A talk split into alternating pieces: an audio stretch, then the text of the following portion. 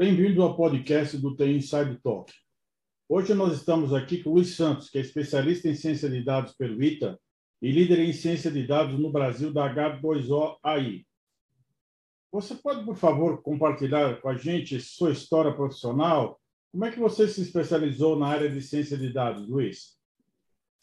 Primeiro, boa tarde, muito obrigado pelo, pelo convite para participar aqui do podcast. E é, pela oportunidade de falar né, com, com tantos dos seus ouvintes. É, eu comecei na área de ciência de dados até quando nem ela nem tinha esse nome ainda, né? É, eu comecei a estagiar no mercado financeiro e é um mercado, né, que por definição ele já é, é inundado por dados, né? Então comecei a, a trabalhar com coisas ali da parte mais analítica, procurando criar indicadores, dashboards, coisas assim. E isso foi meio que evoluindo naturalmente até até que né, chegou o, o, grande hype aí da, nesses últimos, acho que quatro, cinco anos, quando essa profissão virou algo que hoje, sei lá, as pessoas na faculdade já estão já estão falando disso, né? Então já querendo sair entre aspas, formados em ciência de dados. Né?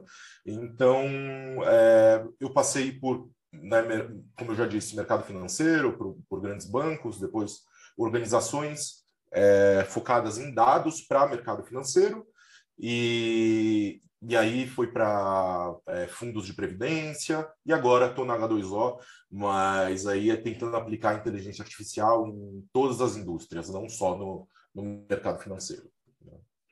A H2O foi criada em 2012 no Vale do Silício, né? tendo começado agora no Brasil em 2020. Você pode um pouco, contar um pouco da trajetória dessa empresa? Né? O que, que a, a levou a investir aqui no Brasil? Maravilha. É, a trajetória da empresa é bem, é bem interessante, né? Ela é uma startup do Vale do Silício ali, e ela começou em 2012 com código aberto, com produtos de código aberto, e é isso que por hoje na comunidade de ciência de dados, é, ela é bem reconhecida. Então, você tem ali é, uma biblioteca muito utilizada pelos profissionais de ciência de dados, e, e por isso, meio que né, começou uma estratégia ali, vamos dizer, de boca a boca. Né? A pessoa já utiliza a biblioteca, ela sabe agora que tem algo enterprise, putz, minha empresa tem que ter isso. Né? E, é, e essa foi basicamente a trajetória. Né? A trajetória foi é, ter esse produto open source, chegar numa empresa grande que utiliza isso e começar a construir coisas em conjunto. Então foi assim. Hoje a gente tem grandes clientes, tanto no Brasil quanto nos Estados Unidos, mas é, que começou muito lá foi com AT&T, com Capital One, com grandes, é, grandes empresas do setor de telecomunicações e do setor financeiro em geral, que já utilizavam as soluções e começaram a, a desenvolver coisas em conjunto. E aqui no Brasil, a gente começou ali em 2020, é, né, logo, logo depois aconteceu a, a pandemia e tudo né, teve que ser feito de uma maneira remota, mas eu acho que o que principalmente né, levou a empresa a investir no Brasil é, foi ver que aqui tinha muita gente capacitada e que as empresas estavam com muita vontade de investir nisso. Né? Então, é claro que de modo geral, eu acho que o mercado brasileiro ele tem um lag um pouquinho ali com, com o mercado americano e principalmente com o mercado do Vale do Silício, né? mas é, nós somos early adopters, tirando, né, excetuando isso. Então, você tem grandes empresas brasileiras dando, dando passos largos aí na construção da sua estratégia de, de inteligência artificial. E eu acho que a H2O acabou vendo um terreno muito fértil para aplicar isso é, aqui. E hoje a gente tem grandes clientes né, é, trabalhando conosco em, nas mais diversas áreas. Então, eu consigo falar de, de cases aqui que vão desde experiências né, customizadas para cliente até casos clínicos, até um, um, monte de coisas. Então, tem, tem, tem sido um período muito legal de, de, de muita, muita troca com, com esses nossos clientes e parceiros. Né?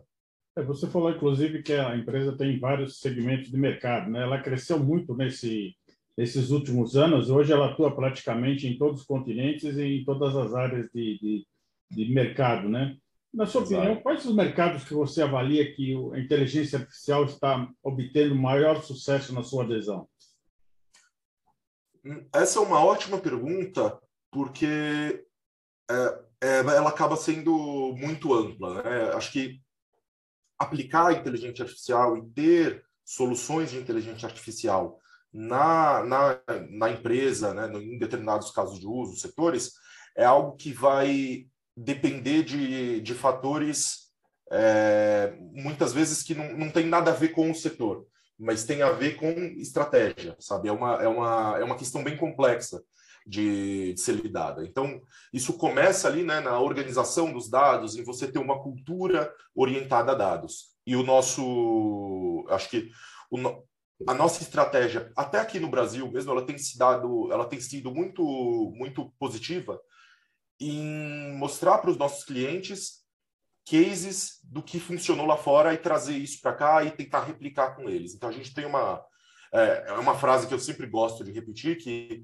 é, o nosso produto não é como você comprar a caixinha do, do software, você instala e se vira. Não, tem muito é, tem muito dessa jornada em conjunto. Né? A gente entra mesmo no caso de uso com o cliente e desenvolve é, conjuntamente. Mas aí, sim, né, responder de uma maneira mais direta, vamos dizer assim, a sua, a, a sua pergunta, acho que os setores que mais se beneficiam diretamente, que eles vão ver resultado diretamente, vão acabar sendo né, o, o setor financeiro, porque né, é, é algo que, por definição, você está inundado em dados, é, setores, setores que têm esse tipo de característica, né? seguros também, coisas assim.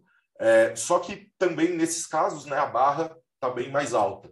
Então, quando a gente vai para outros setores que não são tão digitalizados, vamos dizer, transporte, sei lá, tem uma empresa de, né, é, uma empresa de, de frete e, por caminhões, eu tenho uma, alguma, alguns casos de uso que você, a princípio, não pensa, né? Você está falando de supply chain, você está falando de casos clínicos, coisas assim, é, a barra nesses casos está mais embaixo porque né, o, é, porque justamente essa barreira de entrada ela parece ser muito alta, mas a gente está aqui justamente para ajudar nisso. Né?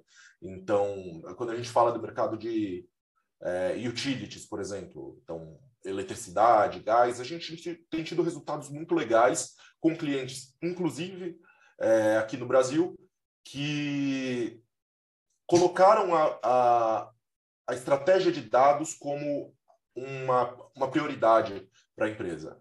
E, e, é isso que faz toda a diferença. Né? Não, não é você ter 200 cientistas de dados no time, mas não saber é, lidar com isso, né? não, ter, não ter as fontes de dados. Não, é você ter uma estratégia correta e você conseguir né, direcionar os, os recursos da empresa e mudar a cultura né, da empresa para que ela, ela passe a cada vez mais utilizar decisões baseadas em dados ali dentro.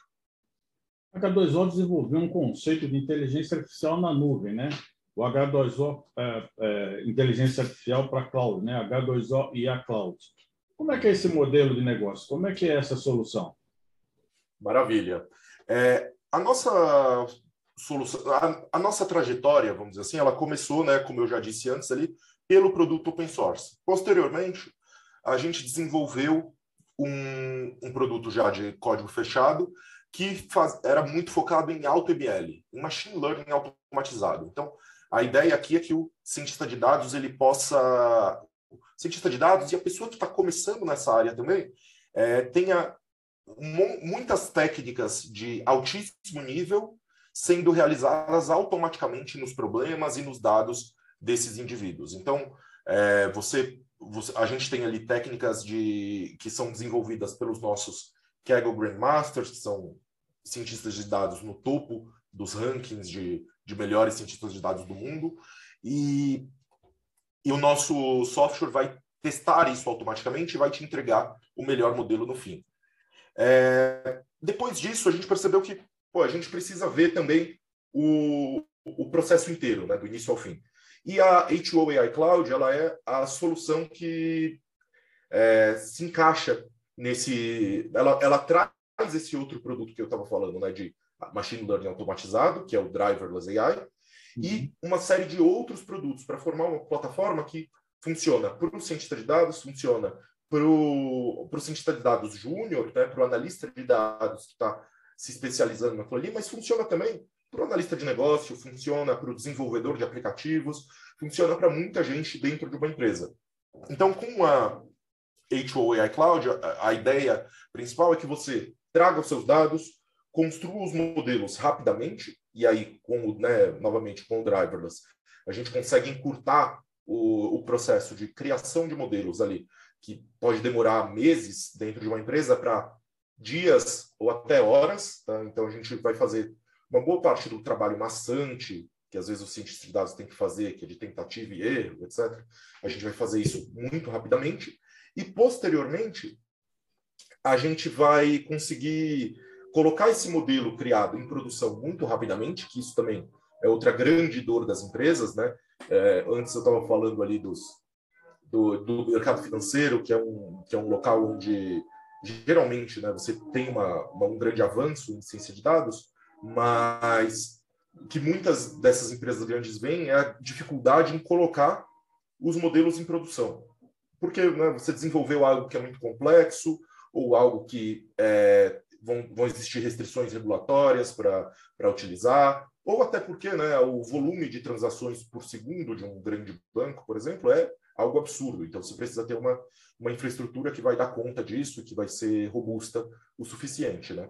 Então, as empresas elas acabam tendo muita dificuldade nesse momento de colocar o modelo em produção e depois monitorar esse modelo e tirar e ver as métricas desse modelo, né? entender se ele está funcionando corretamente, se os meus clientes estão recebendo a, a, melhor, a melhor experiência como um todo através né, de um ou de vários modelos.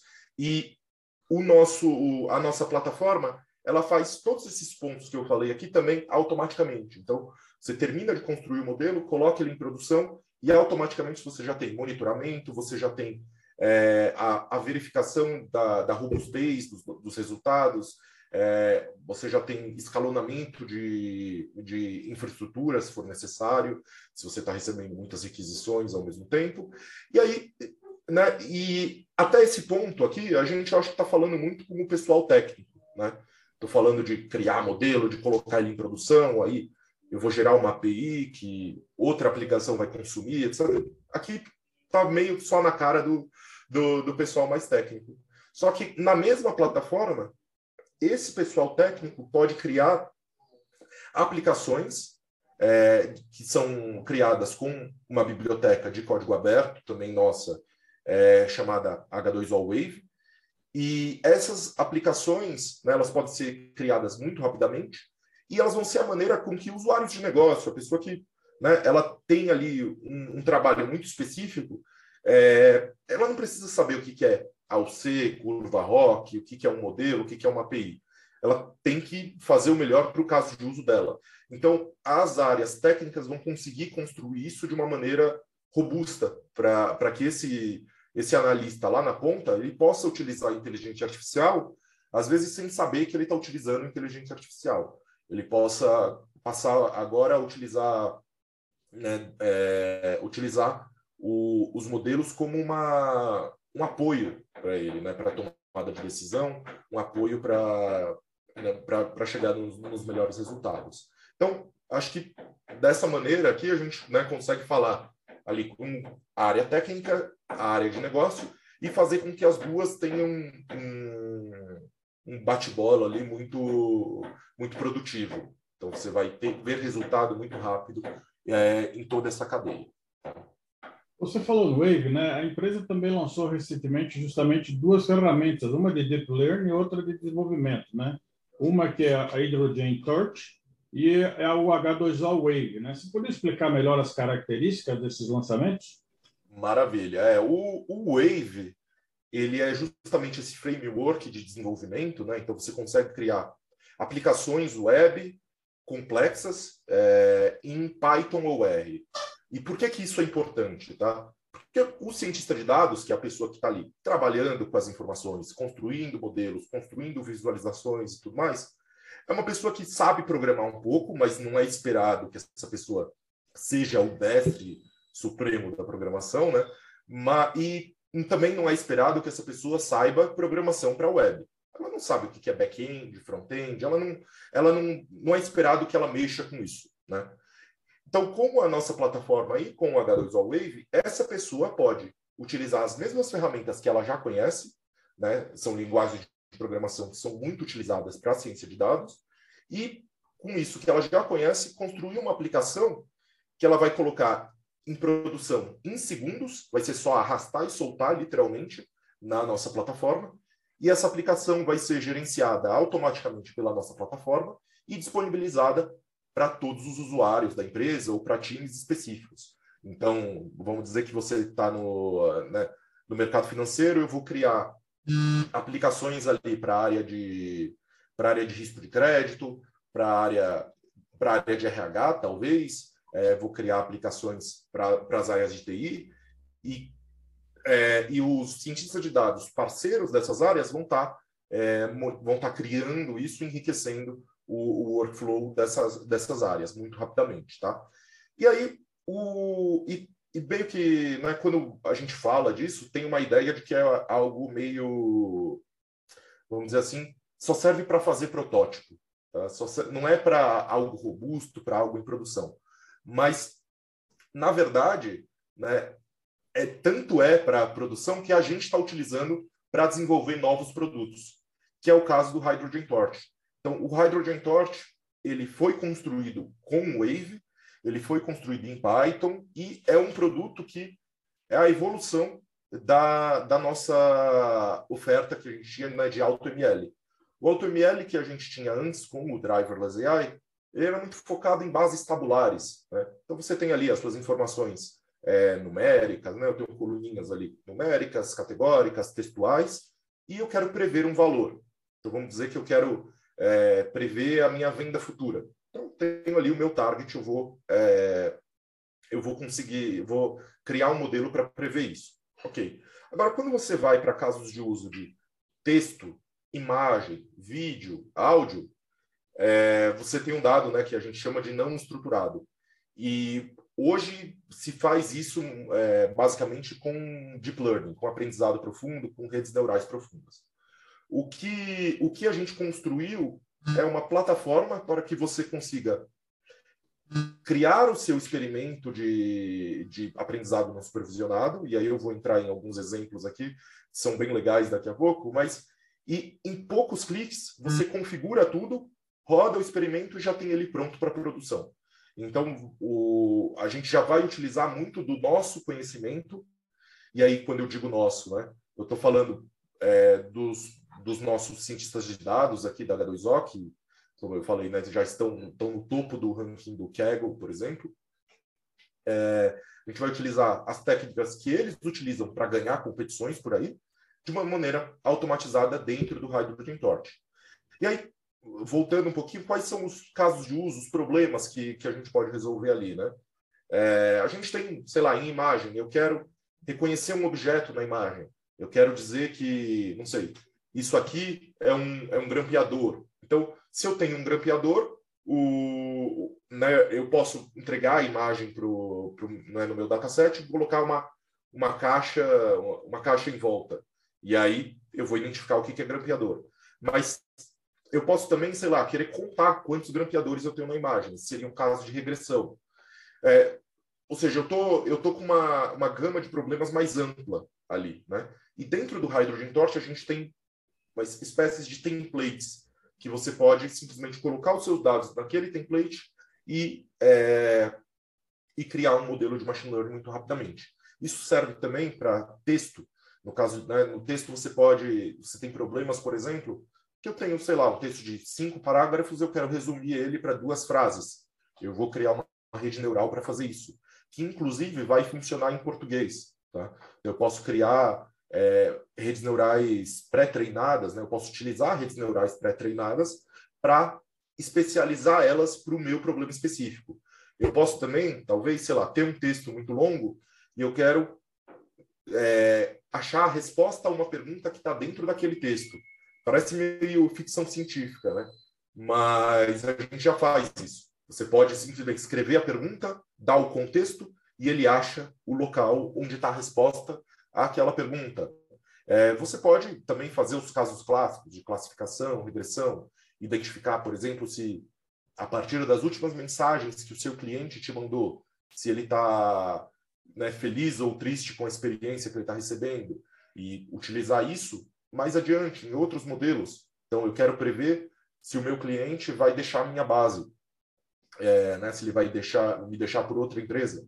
Tudo bem, eu vou criar uma série de modelos que vão conversar em conjunto, vou criar todos eles muito rapidamente e conseguir ter resultados muito, muito rapidamente também. A H2O tem uma iniciativa interessante que ela envolve cerca de 250 mil cientistas de dados né, para promover uma, uma criação de uma cultura né, de, de, dados, envolvendo toda a comunidade, clientes, empreendedores. Né? Você pode explicar melhor como é que é essa iniciativa de vocês? É, isso é muito legal, que por nós termos começado na comunidade de código aberto, é, você tem né, muitas, muitas pessoas utilizando, muita gente que aprendeu data science utilizando as ferramentas da H2O. Então, esses 250 mil cientistas de dados são os números que a gente sabe, né, de pessoas que utilizam a nossa biblioteca, que fazem downloads regulares é, da nossa biblioteca e tem utilizado dentro de empresas para projetos pessoais e em, em artigos. Né? A gente também tem uma proximidade muito grande do meio acadêmico. É, na H2O, por exemplo, a gente tem vários grandes é, pesquisadores de inteligência artificial sendo parte do nosso board ou, inclusive, trabalhando dentro, dentro da empresa. Então, é, você acaba criando né, uma, uma comunidade, a gente gosta de chamar aqui, é a comunidade de makers, de fazedores, né? E, e essa, é, essa é meio que a cultura da empresa, né? Todo mundo arregaçar as mangas e é, fazer as coisas. E isso serve tanto para a gente dentro da empresa, mas para fora também, né? Porque a gente entrega as ferramentas para vocês é, construírem coisas legais. E, e aí tem, né, de vez em quando aparece um post de uma pessoa que fez algo muito bacana com, com, uma, com uma solução nossa, que é, aplicou isso para problemas sociais, para problemas né, para problemas relacionados com, com a natureza. Então, tem, tem muita coisa legal saindo daqui. Tá? A H2O também ela tem um compromisso com a inteligência artificial responsável, né? Ela faz parte até da iniciativa do, do AI for Good, né? Como é que funciona de forma prática isso, né? Como é que se evita distorções na aplicação de inteligência artificial, né? Como é que é usar a inteligência artificial de forma hum. responsável? Não, exato. O, o AI for Good, ele é um, né, é um guarda-chuva, né, uma, uma marca ali que a gente está para uma série de iniciativas dentro da empresa que elas vão desde, por exemplo, né, a, a coisa de três ou quatro meses atrás, a gente lançou um, um desafio para que as pessoas utilizassem.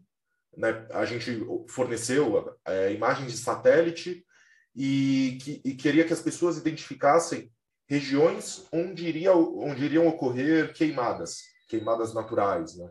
É, e, e a gente fez esse desafio, várias pessoas participaram, construíram aplicações e agora a gente está trabalhando com pesquisadores da área, né, principalmente ali na, na, na, Austrália, que eles têm um grande problema né, é, com queimadas naturais, e está trabalhando com pesquisadores e com é, né, o, o, pessoal de combate a esse tipo de incêndios para poder prever essas queimadas antes delas ocorrerem e, e, aplicar isso. E a gente tem várias iniciativas similares também, no setor de saúde, é, tem feito coisas junto com, com a ONU, é, com, até com o Congresso americano, a gente tem ajudado também a desenvolver legislação sobre o tema. Então, tem, tem muita coisa legal. E aí, né, dando o passo além, a gente tem que parar para pensar em né, IA para o bem, não só né, em criar soluções para o bem contra, sei lá, é, mudanças climáticas e tudo mais, mas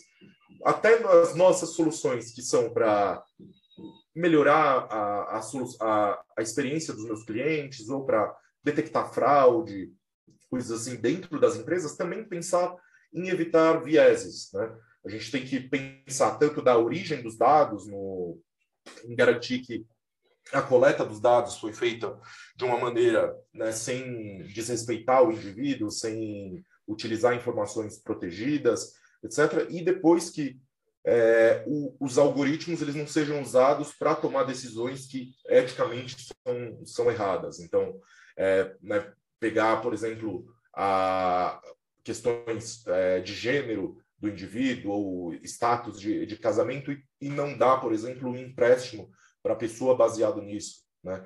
Então, o, uma das coisas legais que a gente tem dentro da nossa plataforma é toda uma suíte de interpretabilidade, já feita de maneira automática ali dentro. Então, é, você. Né, e, e, assim, eu já vi em muitos locais que a questão de interpretabilidade é um afterthought, é algo que vem depois, que né, é uma preocupação que vem só muito tempo depois. A preocupação inicial para né, a área de, de inteligência artificial é colocar modelo em produção. Eu quero resolver meu problema rápido e é isso. E aí, se der tempo, eu vou pensar na interpretabilidade. A gente não, a gente dá isso de maneira automática para você já, e já te avisa se está entendendo que tem algo estranho ali e se tem né, é, correlações espúrias, vamos dizer assim. Então, o, acho que também acaba fazendo isso ser algo algo constante, né? E algo é algo repetitivo e constante na vida do cientista de dados. Então, você sempre está vendo ali a parte da interpretabilidade. Então, esse indivíduo ele nunca vai pensar agora que ah não, não preciso fazer. Não, usando a nossa plataforma ou não, isso vai ser uma preocupação é, para esse indivíduo. E acho que isso né, tem um impacto muito muito interessante. E é claro, né? Os, a, hoje né, essa área ela é muito muito ampla e está sendo aplicada em, em casos de uso cada vez mais distintos. Então você tem que ser responsável na aplicação disso, né? Eu não posso é, eu vou eu tô muitas vezes né, trabalhando com no, lá na ponta são vidas humanas. Desde que eu não dê um, um empréstimo de 100 reais para o indivíduo, pode ser algo muito impactante para aquele indivíduo ou casos de uso de, né, de saúde, cara, isso é um negócio que você tem que parar muito e sentar muito. Então a gente quer dar ferramentas que você consiga é, né, ter agilidade para a construção de modelos, mas você também tenha é, uma você tem uma velocidade de interação muito rápida e com isso você tenha mais tempo para parar para né, ter uma reflexão sobre essas questões éticas é, envolvidas na, na criação e na utilização de inteligência artificial. Com isso, para terminar, né, nós temos um, um, projeto de regulamentação de inteligência artificial em discussão no Congresso Nacional. Né? Inclusive, a Tenside vai fazer no final de julho um fórum de, de inteligência artificial e um dos temas que a gente vai discutir é, é isso. Né? Você é favorável à regulamentação, né? Que pontos você considera importantes que devem ser regulamentados, se você considera isso importante, né? Hoje, hoje, se fala em governança de algoritmo, por exemplo, né? Quando nem nós nem temos ainda a governança de inteligência artificial, né? É, não se uhum. corre o risco de sermos é, ultrapassados, né, pela evolução da tecnologia nesse setor? É, essa é uma ótima pergunta e é uma pergunta que né, acaba sendo cada vez mais necessária. Eu acredito que deve existir algum tipo de regulação e só que esse tipo de regulação não vai não, não pode ser algo que estrangule o setor tecnológico e principalmente né, no Brasil é, onde a gente está sempre um pouquinho atrás né? então é, tem que ser algo que a gente consiga inovar aqui dentro e criar oportunidades é, para inovar e eu acho que um ponto muito relevante, muito, muito favorável.